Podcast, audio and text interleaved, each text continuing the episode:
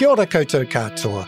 Welcome to The Hoon, where co-host Peter Bale and I go around the week's news in geopolitics and Aotearoa's political economy with a whole bunch of experts, academics and politicians, all to understand our worlds better and have some fun.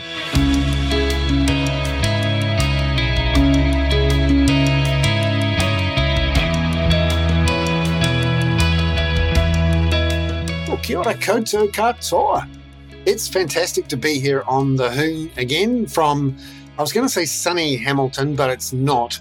I was going to say sunny Hamilton. Jesus Christ, I don't think it is. Yeah. Actually, we're in Te Awamutu, uh, and it's all very lush and green. Oh, really? And everything is wet. And what's the sound of Te Awamutu like at the moment? Just to bring in a Split Enz line in there. The, the sound of Te Awamutu had a truly sacred ring, I think was the um, was the lyric from that. I, I won't sing it because No. we'd lose all audience completely. Well, luckily for us, the sound of Te Awamutu was an electric fan heater in a room until five minutes ago. Oh, good, but you've turned it off now. Exactly. So I've got my jacket on. I will survive, and it will be um, a good evening. So, have you written twelve hundred words yet on um, on the state of rural New Zealand by visiting Te Awamutu? Not yet. Uh, I'm I'm going to hold off on that, Peter, because it would be me discussing my love of grass and um, my obsession Yeah. when I'm driving through the Waikato of looking at the grass and trying to assess its dry matter and its juiciness, because that's Mhm. what I was taught to do as a kid. Oh, excellent. That's what you're brought to. Yeah, yeah, the dry matter. Absolutely. I totally get that.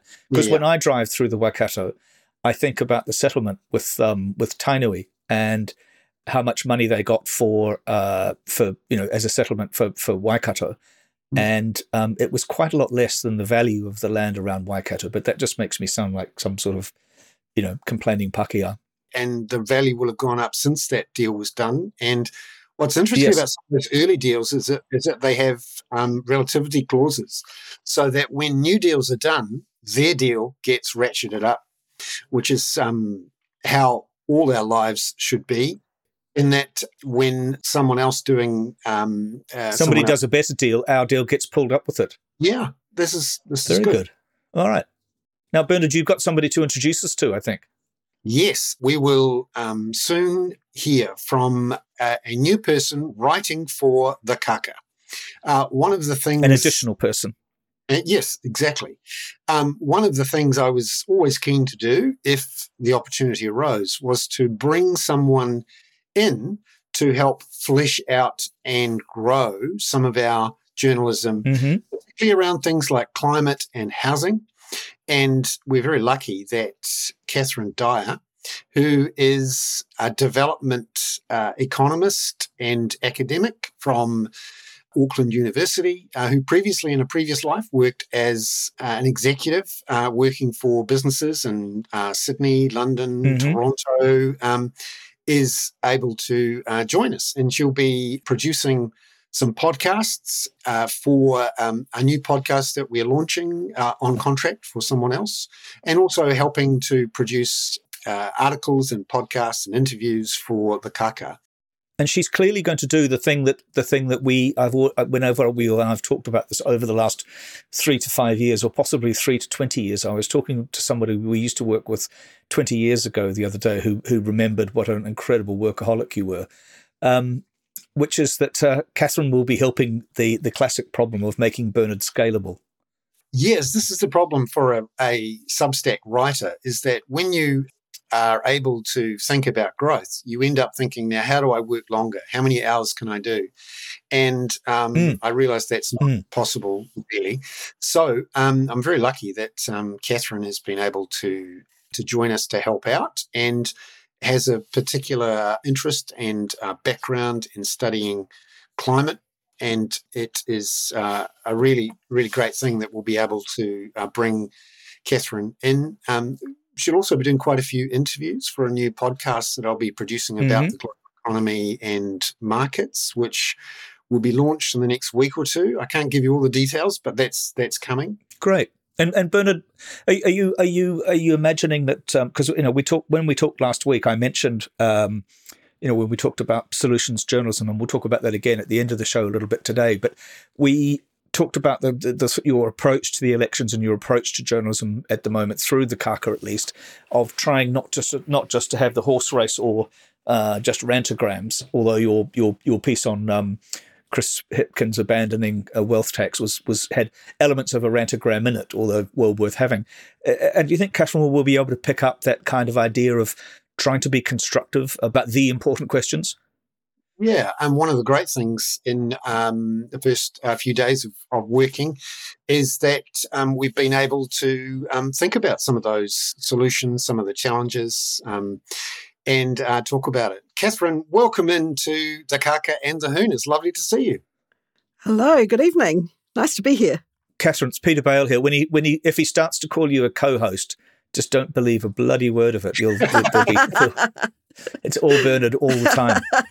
Welcome. It's it's lovely to see you, Cathrine. Thank you very much, and we're thrilled to have you on board at the Kākā as a an interviewer, a producer, a writer, and also helping to produce podcasts elsewhere. So uh, lovely to to see you. And I we're very lucky. We've spent the week talking about fascinating things around uh, climate, economics, politics. Um, and I'm at the moment quite transfixed by what's actually happening with the temperature of our oceans, our air, and of course, all these um, extraordinary uh, new events that we're seeing in Europe and the United States and everywhere else. New words like um, heat dome mm-hmm. and atmospheric river. Cathrine, I want to ask you about this idea that we seem to be approaching some tipping points with the climate. And you've done some, uh, uh, had a look at some of the reportage and the reports that's out there. What do we know about these tipping points?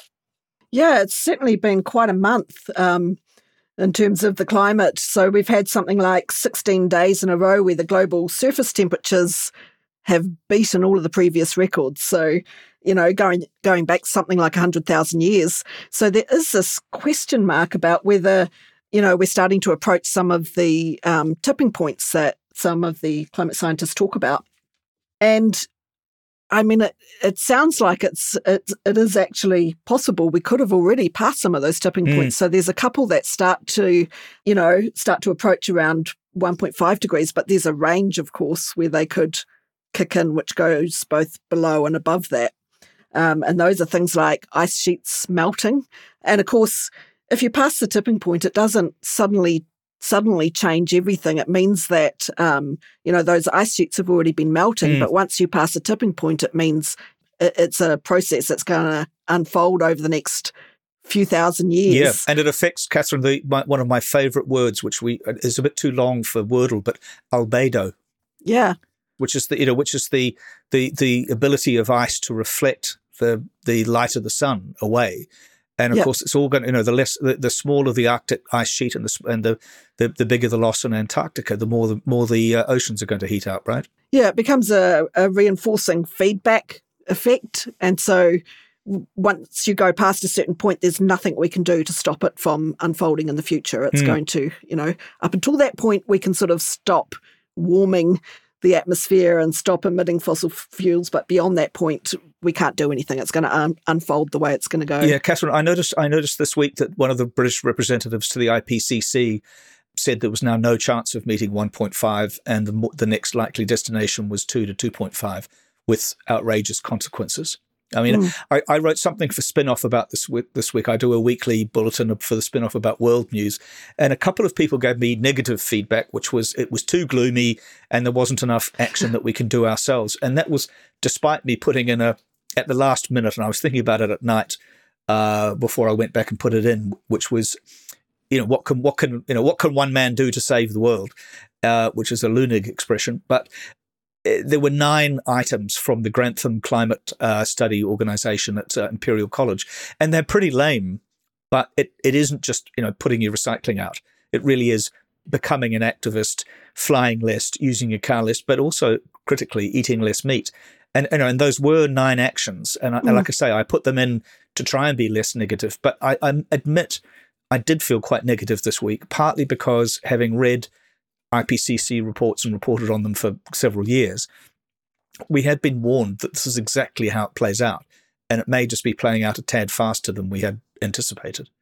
Yeah, I've seen something somewhere quite recently where they they kind of said some of these issues are things that maybe aren't um, something that a lot of people in the general public need to know about because mm. they can't affect it through their behavioural changes. So there's definitely um, systemic changes or leverage points that can really affect things. One the, of which is politics and their right. relationship with politicians, right? Yeah, and in the financial system and, uh, you know, in, in those sort of areas. So, yeah, there is a limit to what people individually can do. Yeah, I'm moving all my stocks into into um, military manufacturers and tobacco Yikes. and out of oil. Yeah. Well, uh, that, that, that's that's one way because there are some fund managers who literally um, focus on a particular theme, and you know, breakdown of society is mm. Those themes.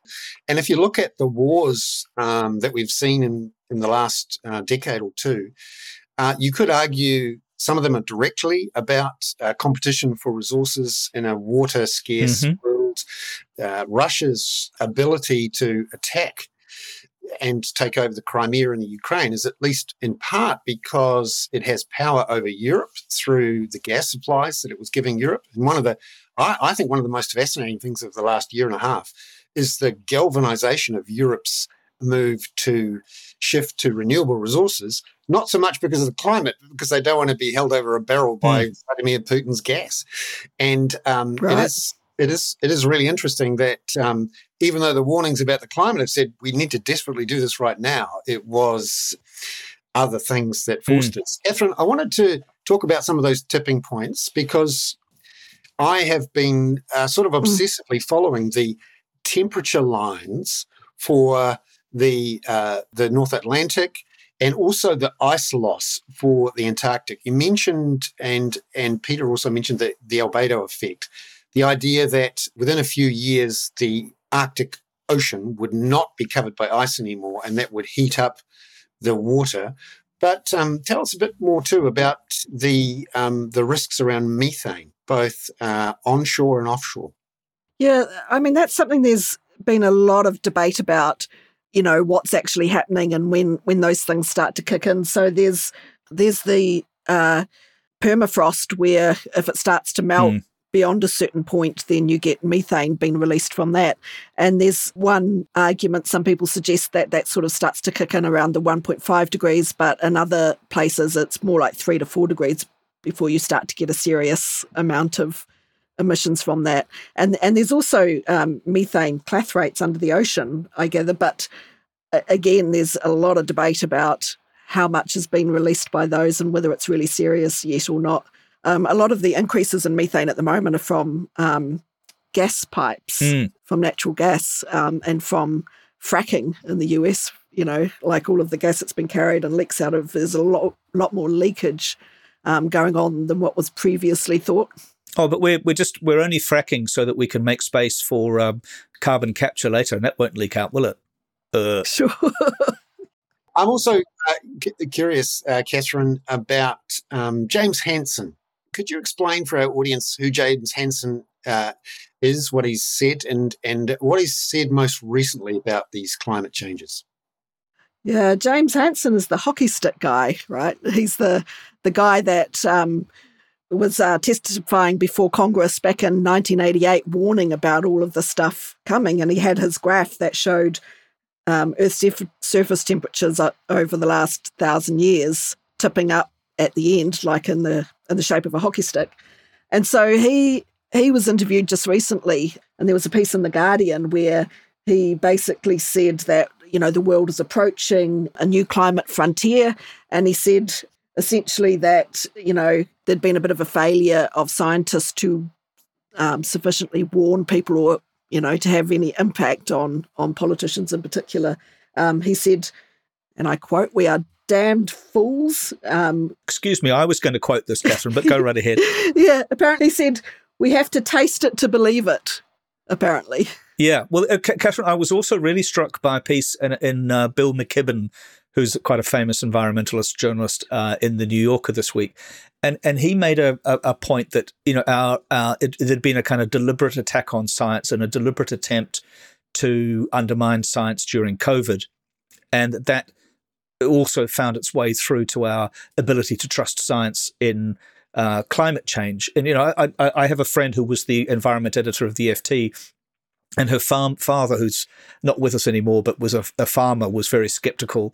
And she said to him once something like, Dad, would it help if 650 of the world's biggest climate scientists from all over the world with no access to grind did an assessment, you know, and, and did it every six months or so and told you how things were going? Would you believe that climate change was happening? And then he said, Yeah, I probably wouldn't. She said, Well, that is the IPCC.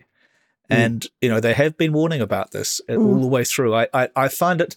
I, I'm I'm also interested, and, and I'll be very interested for you to do something on this with us. Um, the whole area of climate uh, adaptation rather than mitigation is going to be enormous. The mitigation is going to be extremely difficult and require really tough action, which we're already seeing is not being taken. But mm. we're going to have to do some pretty phenomenal adaptation, including in New Zealand. He said living in Herne Bay.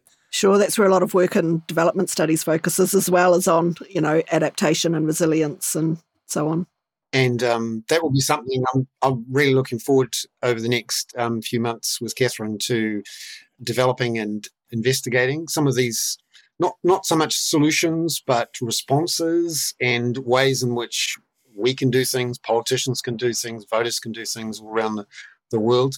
Cathrine, thank you very much for coming on mm. to the Hoon, uh, and thank you very much for joining us at, at the Kākā. We're really looking forward to the to the work ahead. Yeah, I'm really excited to get into it. Thanks, Cathrine. We we have our other sidekick, or you know, the, the friend of the podcast, as as as people say, yeah, who who knows well that there is really only one host. It's Robert Patman, Professor Robert Patman from Otago. Hi, Robert. Hi, how are you? Peter. Hi, Bernard. Hi, Cathrine. Hey, we want to ask you a really good thing about international affairs today. What the hell is going on with the Chinese foreign minister? Well, that's a really interesting question. And the mm. even more intriguing thing is the debate that's being allowed to run mm. on mm. the Chinese internet. Yeah. Do you want to explain what we're talking about? Uh, Qin Gang, the uh, Chinese foreign minister, has not been seen in public since the 25th of June. And there's feverish speculation in China about his position. Uh, some Chinese political commentators are openly saying from Beijing that this shows the delicacy or fragility of Chinese decision making that people can disappear without any explanation, mm. high level officials. That there was a suggestion that he's in ill health. I bet uh, that was that that was made by. He's, he's, probably worried sick. That was made by a, a Chinese. He's most certainly indisposed. Foreign ministry spokesperson, but it wasn't backed up in writing. The, the other thing that I think may be happening is that Qin Gang may be the scapegoat for the fact that Xi Jinping took uh, took some steps which worsened relations with the United States and the rest of the world, tacit support for mm-hmm. Putin's mm-hmm. illegal invasion of Ukraine. And in a sense, this is always happens with authoritarian regimes. It's not that Qin Gang did anything wrong. It may be that he actually obeyed the boss's instructions to the letter, but it's not working well out for the boss. Yeah, but Robert, wait, wait a second, wait a second, wait a second. The the the, the claim here, particularly in uh, Hong Kong papers and the Times of London, is that is that the foreign minister has disappeared because he's been caught shagging uh, an extremely attractive um, Hong Kong-based television presenter who may well have had a uh, child out of wedlock with him and she's been flying around in the United States in a private jet and sending cryptic messages out on on Weibo, the Chinese Twitter, putting two and two together and coming up with foreign minister, right? Well, uh, um, she may be well connected, uh, if you excuse the pun, but um, yeah, I mean, uh, look, who knows? Uh, it's, for example, the Chinese leadership. Many of them have colourful private lives, and it hasn't stopped them from exercising quite considerable power. Mm. Uh, my suspicion is that this is politically motivated. Yes, that may be the issue, but yeah. it may be that President Xi has decided that's an issue. Yeah, but Qin Gang was also a, the sort of leading wolf warrior, wasn't he? So, we, do you think we're going to see a change? In the tone? He was a loyalist to Xi. He was brought in to be a wolf warrior, mm. and he's loyal to Xi. But when your career depends on the boss, the boss can also unmake your career. Hmm. My suspicion is that she may be preparing for an improvement in relations with the United Hmm. States. Instead, instead of saying, "Oh, sorry guys, I got it wrong," I realise now that I Ah, shouldn't have tacitly support. I- Change of personality. um, I, I, I know I realized I shouldn't have supported Russia's invasion of Ukraine and had the temerity suggest that it was legitimate. In fact, it was.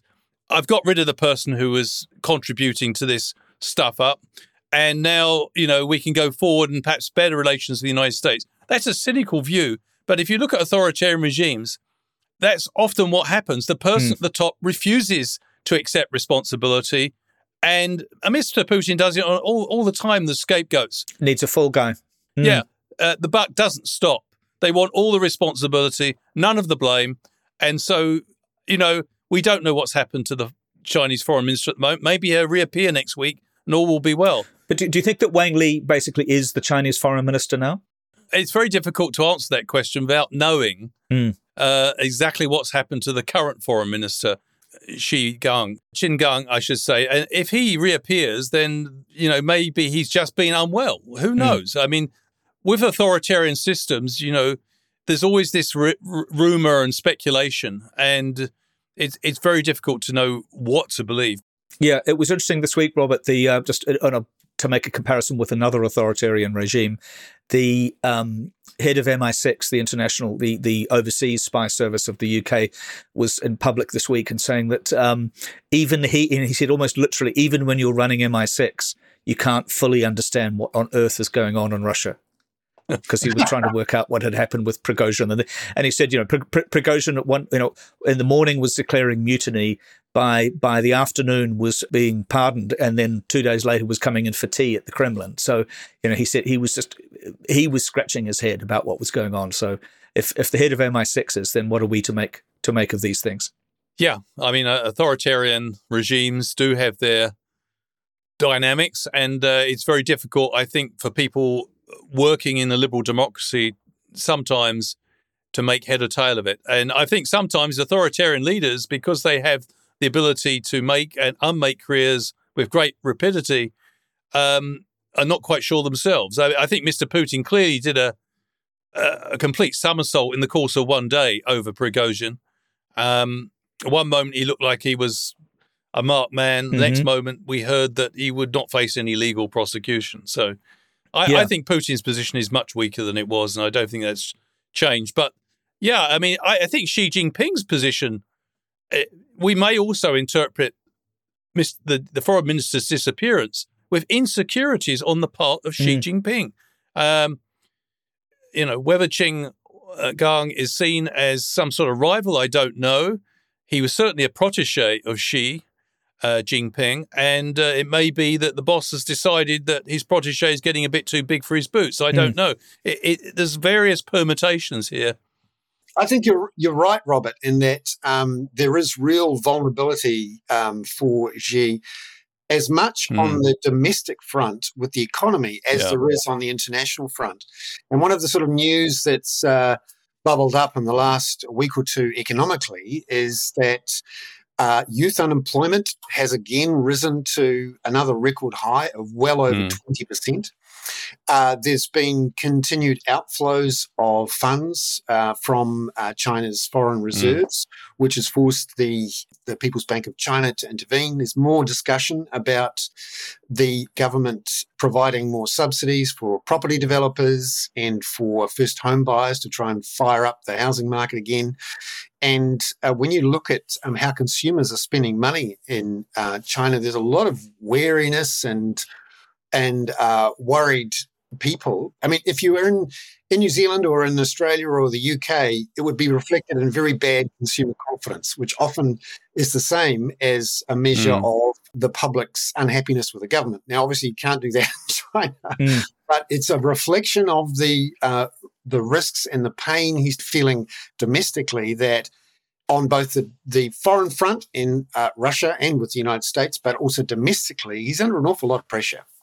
I think the two are linked, though, Bernard, and I think you're quite right to draw the attention to the domestic Chinese economy, which is struggling, um, because you know the implication of the downturn in the Chinese economy is the fact the downturn in the Chinese economy means that China is becoming more dependent, not less, more dependent on the US market and Mm. also the EU market and Japan, the old markets which are well established for China. So and that may be why Qin Gang is disappearing for the moment because Xi Jinping is preparing uh, to warm up the relationship with the United States to get him out of this domestic mess that he finds himself in. I would certainly hope hope for that, Robert. I mean, you're the expert, but it surely seems that there is a limited time for Biden and Xi to improve relationships before it becomes a central issue of 2024 in the US election campaign. That you've got to get it onto a more even keel. I mean, we saw Kerry go this week, go there mm. this week, and have a somewhat. I mean, he said it was an engaging meeting and a, and a and a sort of frank meeting about climate change. You've had Blinken go there, you've had Lloyd Austin, the Defence Secretary, and now, of course, we've got um, Blinken coming here, Yes. the Secretary of State coming here next week. I mean, this is a segue because apparently there is a very interesting New Zealand connection to the missing foreign minister trip, which I'm sure you've heard about, which is a rumor that I'm I'm just not going to repeat, but I'm dying to. But um, what do you think is the consequences or the implications of Blinken visiting New Zealand, particularly after you've had Chris Hipkins go to NATO? We've got Albanese coming next week, I believe, for the football uh, or Yeah. soccer. You know, there's some interesting there's some interesting sort of pressure and rewards for New Zealand about the Yeah. slightly westward move that Hipkins has done, isn't there? Uh, I think it's an interesting timing, and yeah, I mean, it, it- in a sense, I think they will be exchanging notes about China. Um, Nan- Nanai Mahuta, by the way, if you saw the statement, was Mm. ex- from the Beehive, was extraordinarily warm about Yeah. Blinken's visit. Said that the U.S. New Zealand relationship is going from strength to strength, and she believes this visit from Antony Blinken will just continue that trajectory. So, all very positive stuff. I, I do think they'll be discussing China. Um, and the interesting thing is that Blinken's re- recent visit to China, uh, he said that the United States did not want to decouple from China. No. he was quite explicit, and I think that has created, um, you know, i if you like, some fresh impetus for the improvement of the U.S.-China relationship. The whole question of AUKUS may be raised. Um, Maybe, Jesus, I would say it'd be item number two, wouldn't you? yes, I would think so. Yeah. I'm not convinced that it's a, a a game changer for the Biden administration as far as New Zealand is concerned. According to some commentators here, if we don't join AUKUS, it could imperil our relationship with the United States. I don't think so. No, I don't think so too. Maybe just as Reba- as Megan Rap- Rapino playing next week, perhaps that's actually why he's coming to see the US football team. Well, there's a bit of sporting diplomacy going on here. Yeah. Um, and um, yeah, uh, it, it's it's an int- uh, it, by all accounts, um, uh, the Biden administration rates New Zealand's contribution under this government highly. They were very warm, of course, in their relations towards uh, Jacinda Ardern. Uh, I think they quite like Chris Hipkins. I can't prove that, but that's No. just the sense I get. Quite, uh, they think he handled himself quite well in China.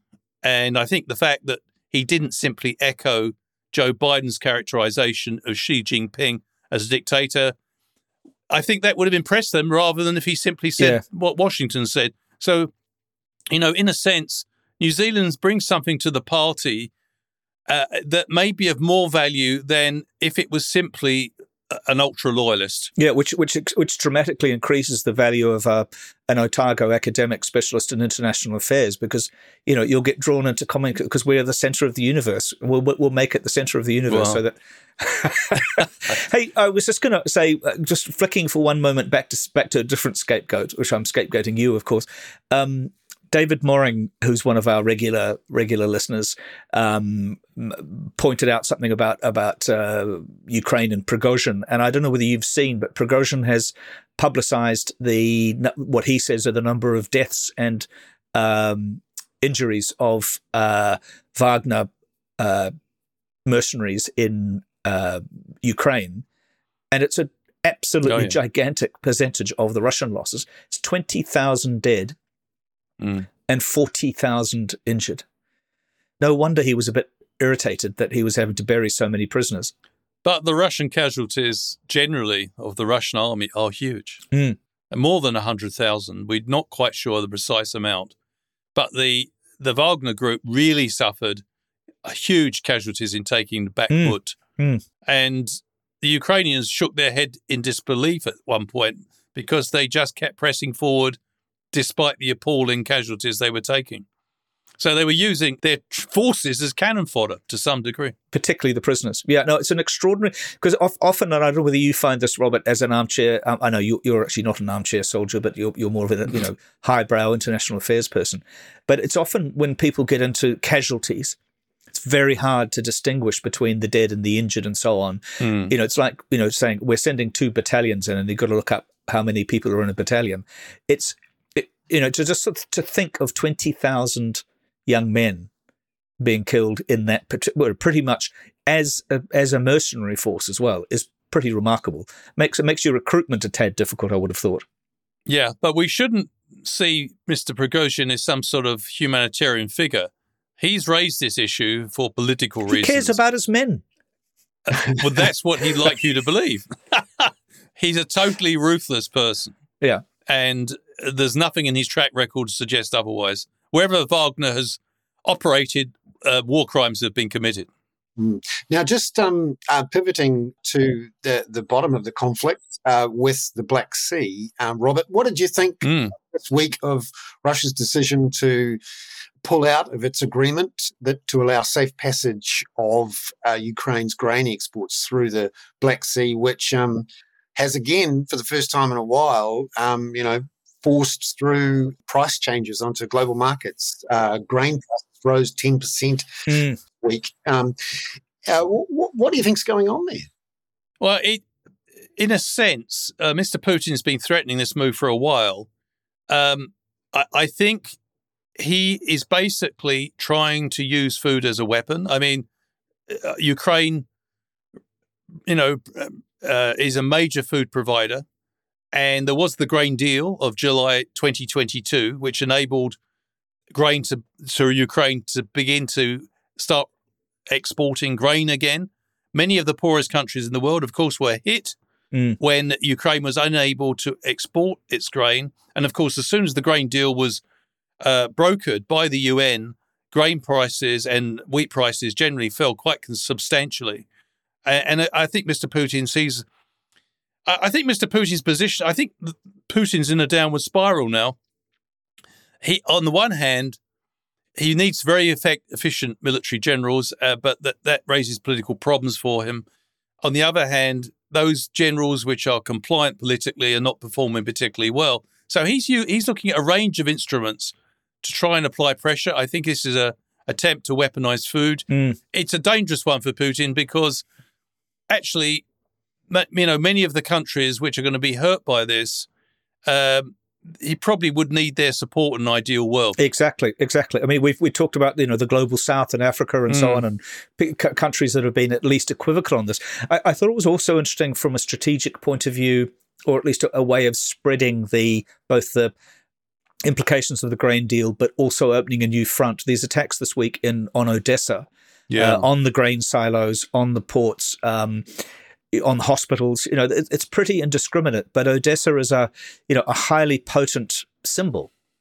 Yeah, and, and by apparently, according to reports, sixty thousand tons of grain was destroyed, Mm. and they didn't just target uh, grain loading facilities; they actually targeted warehouses. Mm. So this is a huge attempt to cripple the Ukrainians. I think the fact that the Russians have walked away from this deal does raise serious questions about NATO's willingness to actually stand up to Putin in the Black Sea. The Black Sea, Yeah. despite the, what the Russians are doing, is does not belong to them. The Yeah. six countries, including three NATO members, Bulgaria, Romania, and Turkey, which share the Black Sea. Yeah, I was going to ask you about this actually because it's you know it's the the you know the fact that Erdogan supported the membership of Sweden last week. Yeah. That um you know it's and uh, Zelensky has this week asked Erdogan if they can still bring grain grain through the uh, Yeah. Bosphorus, which they're doing still at the moment. That seems to me to be setting up something quite interesting for the support of those grain ships, for the protection of those grain ships. And, and there must be an interesting conversation being had between Erdogan and Putin. Not that I've heard of one actually at the moment, but the mm. the um, Kremlin cannot be entirely happy with Erdogan right now. No, and um, there was some speculation when Putin went for the grain deal in July 2022 that, amongst other things, he was doing it not just to get brownie points from those parts of the world badly affected by the Russian invasion, but also to avoid the possibility of a naval collision or confrontation mm. with countries exercising their naval, you know, their their rights within international waters. The British Navy had a near confrontation, didn't get all huge publicity with the Russians in June uh, this year. Uh, the British didn't back down, and uh, but it was a quite a, a, dangerous episode. Well, remember they also had the they also had the confrontation with the um, AWACS plane that they were flying over the over the Black Sea, yes. the- theoretically at, at an appropriate distance. But um, yeah, I mean, there's still pot- still potential for a lot of oh, yeah. um, intersection in these things. Robert, w- what about this question of that we come to a lot, and I, I and I I feel it's not, but this the idea of it being a proxy war, I, I resist that because because it was an invasion, because it you know, yeah. it, but. It, you know, there is the, Ukraine can't really do anything at the moment without NATO or the United States' help. No, let's be quite clear. Ukraine is the victim of an illegal invasion, but lots of other countries have a huge interest in a pay, uh, Ukraine being successful in repelling that invasion. If Mr. Putin keeps any territory, any diplomatic solution which hands a gain or a reward for aggression, that would have global reverberations which would be unfavorable for most middle powers and certainly most small powers. Mm. So, uh, if anything, uh, another thing I've noticed, by the way, um, uh, that's occurred is that uh, it was announced today and I think Bernard alerted me to this, that we've sanctioned more individuals yeah. in the Russian government, which coincides with Blinken's visit, which, if anything, New Zealand's toughening its approach towards, mm. because it recognizes, I mean, for a country like ours, which depends so critically on the rule of law internationally, um, nothing but a full Russian defeat. Oh, can I just Ukraine. answer? can I just let me just answer a question of David's? No, the the grain can't easily be taken by train to Romania because there's a different gauge uh, between um, Ukraine and the rest of Europe, including Romania, I believe. They've tried this through the Czech Republic, David, and through Poland, and they have to. Yeah. Um, they have done some of it, but they have to um, uh, change the, you know, pump the pump the wheat from from train to train. It's um, yeah, and it's much more expensive going through yeah. land. Yeah. Uh, you know, it adds costs, massively adds costs. And uh, you can imagine how frustrating it is for the Ukrainian government because obviously uh, it's hugely damaging to their economy. Mm. Um, on top of all the, the expenses associated with war. But uh, I, I think it's a major challenge for NATO because under Article 5, they are pledged to come to the support of NATO members. And at the moment, uh, this illegal blockade is encroaching on the interests of three NATO countries Turkey, yeah. Yeah. Romania, and Bulgaria. So this is one to watch. And, and also, the, the other reason that um, the problem of not being able to export wheat through the Black Sea reverberates through Eastern Europe is that actually Poland uh, and a couple of other uh, neighbors have tried to ban the export of Ukrainian wheat mm into those countries because it's crashed prices um, in the, the neighboring states yeah. because those displaced uh, domestic production. Yeah. yeah, yeah. So those those um, farmers, and you know, in Poland, farming is a huge part of the economy still. Those farmers are are um, absolutely furious that the, the, wheat's being dumped into their market um, because it is so expensive to move long distances by train. For a lot of traders, they can just um, basically try to offload it in in the Polish market or uh, Romania or Bulgaria, and and that's causing all sorts mm. of domestic grief as well. So, be interesting to see whether that um, rebounds into the into the fray. Oh yeah, I mean, I think it's a move by Mr. Putin that's you know certainly hurting Ukraine and its allies, but Mr. Putin's got his own problems, which is mounting chaos within the Russian army. Mm. There was a very good report this week by ISW, and um, on the war in Ukraine, and uh, um, there is a purge going on at the moment mm. within the Russian military at the most highest levels. and um, many of these people were uh, regarded as pro mutineers Mm. or people who were sick of Putin's conduct of the war. We've discussed this before, but there has been underlying resentment of Putin's conduct of the war amongst the Russian military. Uh, they don't have faith in his judgment, some of them. And of course, he's replacing them with people who are politically compliant. There, also seems to be resentment now uh, amongst those units that have been pretty effective, seeing their commanders removed Yes. for political reason. That's is all you know. Morale has been a problem in the Russian army, and I can't see it getting better in the near future. Robert, what's your what's your sense for timing? You know, we've got summer is you know we're sort of mid near to near to midsummer in Europe. There'll be what two two or three months of reasonable traction on you know on on the battlefield again. Not to not to turn you into an armchair, uh, but No. uh, we we've got to get some movement, right? Oh yeah, uh, but I think the Ukrainians are working towards. I mean, they re- interestingly their attacks on the Kerch Bridge have flared up again. Mm. They are continuing to hit Russia on a daily basis um, in Russian key uh, strategic locations, both in Russia itself, but also in Ukraine. And this is happening in sort of routine fashion now. That's going to have a sapping effect. Um, I, I don't know. I think poss- it's very difficult to predict. They will be getting F-16s in September. Mm. Um, so I, I think realistically, for this counterweight to have a cumulative effect, we're probably looking three or four months into the counteroffensive, Mm. which probably takes us round to about October, November. But I, I do think Mr. Putin's in serious trouble.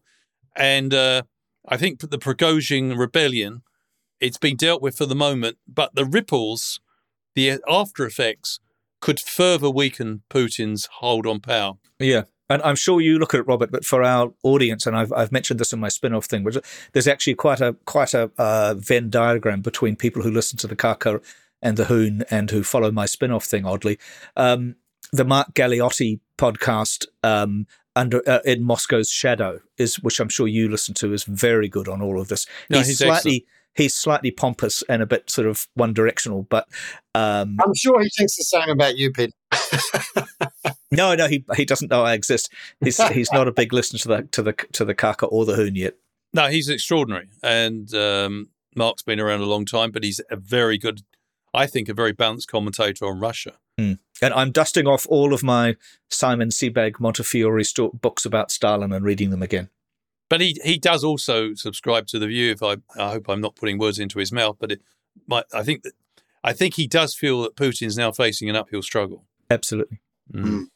Robert, thank you so much thank you, Robert. for coming on to the show. Thank you. lovely to Pleasure. have you on again for a slightly extended um, Thank you. session. It's fantastic, and we look forward to to next week as well. Lovely to have you.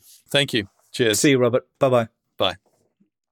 Yeah. Now, Bernard, everybody's saying we need to run a bloody give a little to get you a decent. You've got a decent traveling road, Mike. I know you have, and and Mm. decent headphones and everything. Did you just not pack your bag properly, like I told you to? Uh, well, I actually I have- should have come. Did I not come down and do your do your packing? no, I, I have it, and uh, it it for some reason didn't work here in a different environment. Hopefully, the sound isn't too bad. Are there complaints? It's not too bad, but it's but but um, we're getting complaints from you know everybody now that Simon's on the case and we've all got and I've got my you know Bernard Yeah. my Bernard um, Mm. contraption here. Um, everybody's complaining that you know because they want the usual top quality. I actually prefer, I like the rustic aspect and the you know we need to do it from the car again at some point. Ah, yeah. People are saying, of course, it's your internet connection, but I doubt very much whether 5G has reached to Awamutu, No, mm, yeah, or actually, certainly some- not your parents-in-law's house. That's right. Um, yeah, no, I'm sure a lot of it will be cleaned up in post. And uh, Mhm. this is one of the. oh, oh, but oh, you're pushing this to Simon, poor old Simon. Jesus. No, I mean it, the the recorded version of the Hoon is a fantastic improvement. I always think of the raw rustic version, and Why uh, does he edit me out? no, no, no, he edits out uh, the bad sound. It's fantastic. Yeah. Now, so speaking of speaking of Hoon episodes and being edited out, I was really struck. I mean, I, I've got some feedback f- directly from a couple of our listeners who uh, follow me also because of the spin-off thing, but people seem to really like that. Um, solutions journalism session with Corinne Podger last week, uh, and and your sort of commitment to it. Although I, I, you know, I don't think you're going to follow the sort of principles totally rigidly, but this idea, at least, of being a bit more sort of positive and explanatory. Our comments about solutions journalism were picked up this week by the lovely Colin Peacock, from RNZ's Media Watch show on this on the midweek, and I thought that was very generous in effect that you know that, that he even noticed that we were there. Well, I mean, of course, he noticed you you there, and in fact, was hugely complimentary about your impact on New Zealand journalism. But what are you thinking now that I was quite struck? The Herald had a big piece by Alex Spence, who I know quite well, the investigative editor, about Christopher Luxon this week, which was a you know quite a thoughtful, in-depth piece about this person and their motivations. What what's what have you thought about since the last week?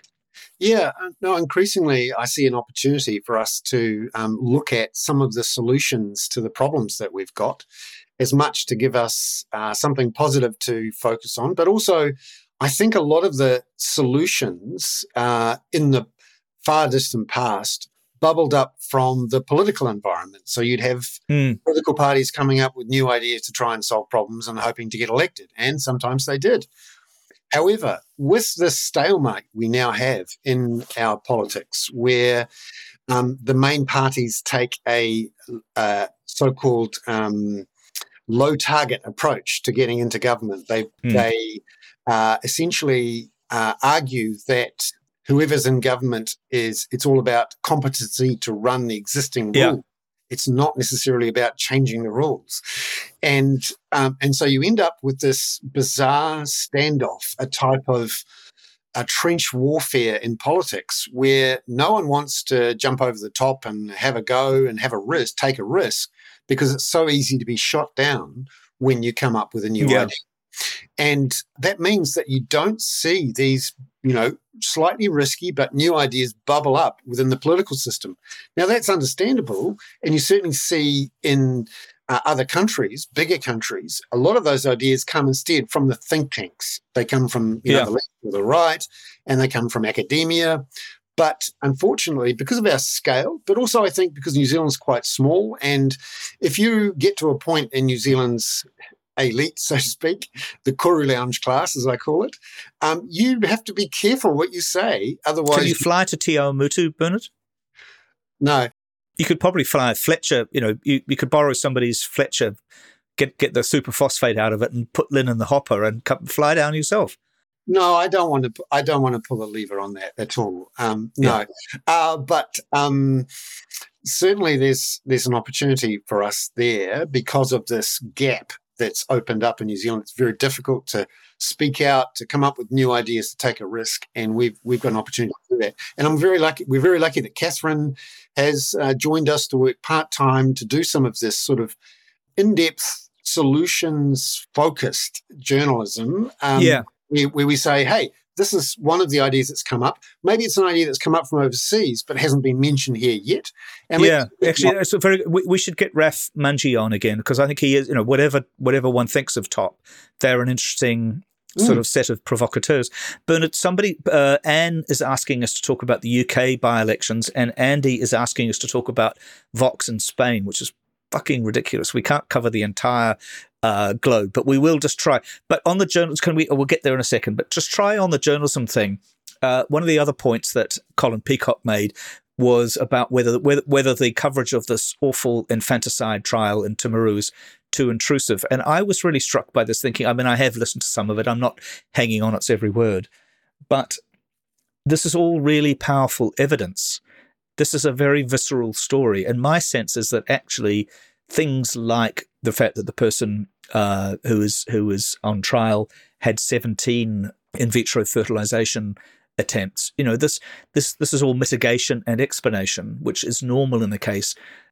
You know, I, the interest seems to be fair to me. I doesn't see the coverage doesn't seem gratuitous to me. Not that it's particularly been on our show yet. Yeah, there has been some criticism that it's some sort of um, uh, ghoulish investigation or, or exposition of someone's private pain, and that this is not real journalism, and that um, we should give the the situation a lot more space and not cover it. So well, it's court. Rep- it's not so much journalism as court reporting, which is a bit of a lost art. I mean, we're we're both friends, I think, with uh, my old mate Wendy Murdoch, who's been a court reporter for the for the Post and stuff for I think now f- nearly forty years. You know, th- this is important work. Yeah, and also you've got to remember that the court process does provide some guardrails against uh, what you could call um, speculative or sensational material. Remember, a lot of the evidence has been tested Yes. before we're seeing it on the screen. And also, there are rules inside the courtroom about what journalists can and can't report and, and Yeah. also how they report it. So, for example, the husband's testimony uh, via video from Pretoria, um, the video of him speaking was not allowed to be replayed as it was. Um, they had a, an actor uh, reciting the the uh, the text from the um, from that, and also there are pretty strict rules about uh, the video uh, that can be replayed of the accused. There's been reports that um, she broke down in tears at various points during the testimony, but that Mm. was not shown in, in television, and I think that's a good thing. No, well, David asks about the point. The, the, what purpose, David Morrig again? What what what purpose does the level of detail serve the public interest? So I, I think, David, to some extent, and we may disagree about this, and, and I might disagree with myself next week or possibly in five minutes. You know, some of the detail we've seen, such as her 17 in vitro attempts, they're important mitigating, contributing factors to the climate that the that her lawyers are trying to create around the case and the plea that she's made of um, insanity and and that it was infanticide. Anyway, Bernard, what do you, let's let's move off this off this topic. So yes, Anne French asks, how on earth did the Tories in the UK hang on to Ruislip? And uh, what's kind of interesting about so there's been I think three by-elections today. Labour has had the biggest uh, majority win, in uh, biggest overturning the biggest Tory majority it's ever turned over from a 20,000 Tory majority to, I think, a 5,000 cons- uh, Labour majority. But in Ruislip, in Boris Johnson's uh, former electorate, um, the Tories have won again, and the person who won says it's nothing to do with national national uh, things or competence. It's to do with the London mayor expanding the ULEZ, the ultra low emission zone, which is creeping further and further out towards the M25 to the point where I believe now, if I bought my 1984 Renault into the centre of London now, I might have to take it out by the end of the evening and pay a fine for it, which is outrageous. So, anyway, so yes, I think the Tories are stuffed, but the confidence in uh, Keir Starmer is is not high. So, best thing you can do is listen to the other excellent podcast, uh, The Rest is Politics, with Alastair Campbell and Rory Stewart, who are almost as famous as Bernard and Pedro. Uh, and yeah, I think the, the Spanish election is incredibly interesting. The right could do very well, and I'm afraid it is all about immigration there. Ah. Are you allowed to vote in that? In Spain, Yeah. I think I used to be allowed to vote in well, did I was allowed to vote and I never did, but I was allowed to vote in the local elections in Spain when the um, when Britain was in the EU. So EU citizens in the UK used to be able to vote in local elections, but not national ones. That point about immigration, I know it's a long way away and you could argue why should we care. But actually, the one thing I got a sense of uh, going through um, Oh, are we getting your are we getting your instant analysis of your recent trip to Europe, Bernard? yeah, I did talk to a few people. Go for it. Go for it. I bloody love doing this. I Yeah, told you yeah. about my trip to Well, Northland. Yeah, well, yeah, and and tragically, while we were on the Greek island, another Greek island had a ship full of Yeah. North uh, African uh, refugees um, capsize horribly, and Well, it wasn't a Greek island; it was Greece, for Christ's sake. It was the it was Kalamata, yeah, where they were hauled into. Yeah, and um, what it struck me is Five hundred people may have died in that.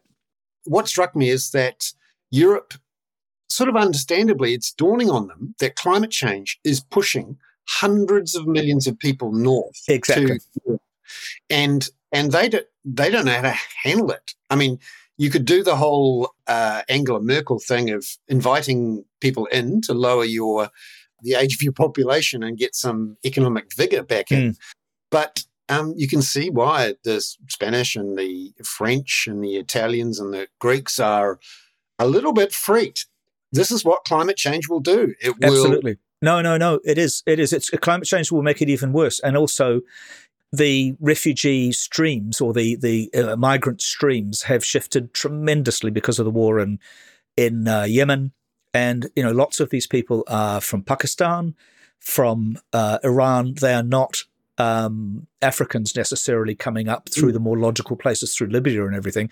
These people are from all sorts of places because the uh, smuggling routes have been so disrupted. It is a fascinating problem and a gigantic problem, and it'll get worse because you know this week we've got I think elections in the Central African Republic, uh, mm. supervised by Wagner.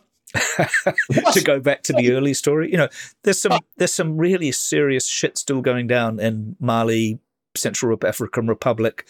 Um, oh, let's have a good news story though.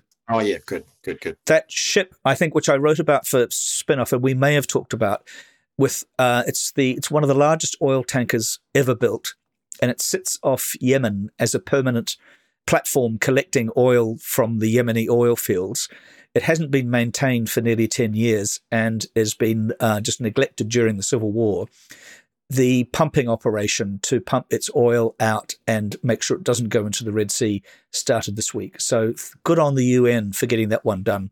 Or at least yeah. it's on its way. Unless we hear a quite a large large bang. Um, there's a good good news story there, which is mm. the UN can do things, and we may have just avoided one of the great environmental catastrophes ever. Now, do we want a skateboarding dog, Bernard? Absolutely. I haven't heard this one, so I'm looking And I'm trying to make this, I'm going to try to make this one tasteful, which is quite hard.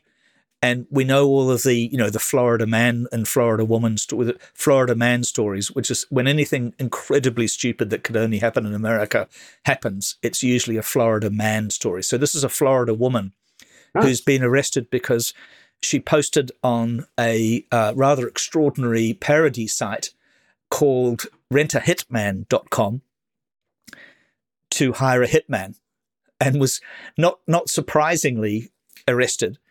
Quote, she was in a hurry to get this done. Close quotes. Bob Innes, the website's owner, told the Miami Herald. So ah. that's happened. But a very clever friend of mine posted uh, an, another thing about this, which you know, it's so obviously a fake site, but it constantly gets people asking to actually deliver hitmen. Uh, and it even has endorsements from people who've you know who say that they have hired hitmen through the site in the past and that they've done a good job. And one of them was about hiring a hitman to to offer landlord and said, you know, job done. You know, I'm a satisfied customer. So, so is it like a star system? Can you rate your hitman? Yeah, you know? absolutely, absolutely. But it's all fake. But but you know, Florida men and women get drawn into it. I'm just happy to help," said the guy who s- serves the site. I must say, I'm really missing Colbert and um, the other American uh, late night comedians who would normally make a big deal of this sort of story. Yeah.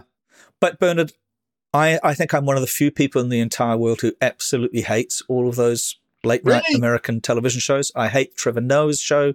I hate John Oliver's show. I find them all completely fake and ridiculous and irritating. So there we go. There's my admission. But as you know, I have the smallest TV in the whole of New Zealand, and I seldom even turn it turn it on. Well, I'm looking forward to Colbert when he gets back, and um, if the if the strike ever ends, so we'll see how it goes. Hey, it's been wonderful. To be- so good to see you.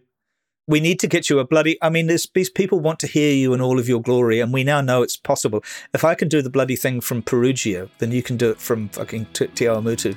I'll work on that, and Simon will clean it up and post. Yeah, and poor old Simon will edit me out and edit you in, I know. Ka kite, everyone. Have a great weekend. Thanks very much, everybody. Bye bye.